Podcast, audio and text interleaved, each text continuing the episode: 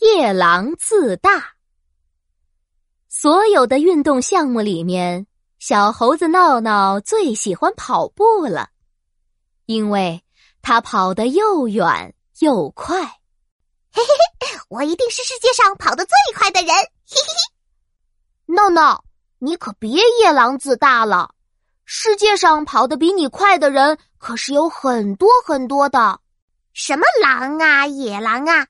琪琪，你在说什么呀？不是野狼，是夜郎，它是一个国家的名字。夜郎自大是一个成语，用来比喻那些无知又狂妄自大的人。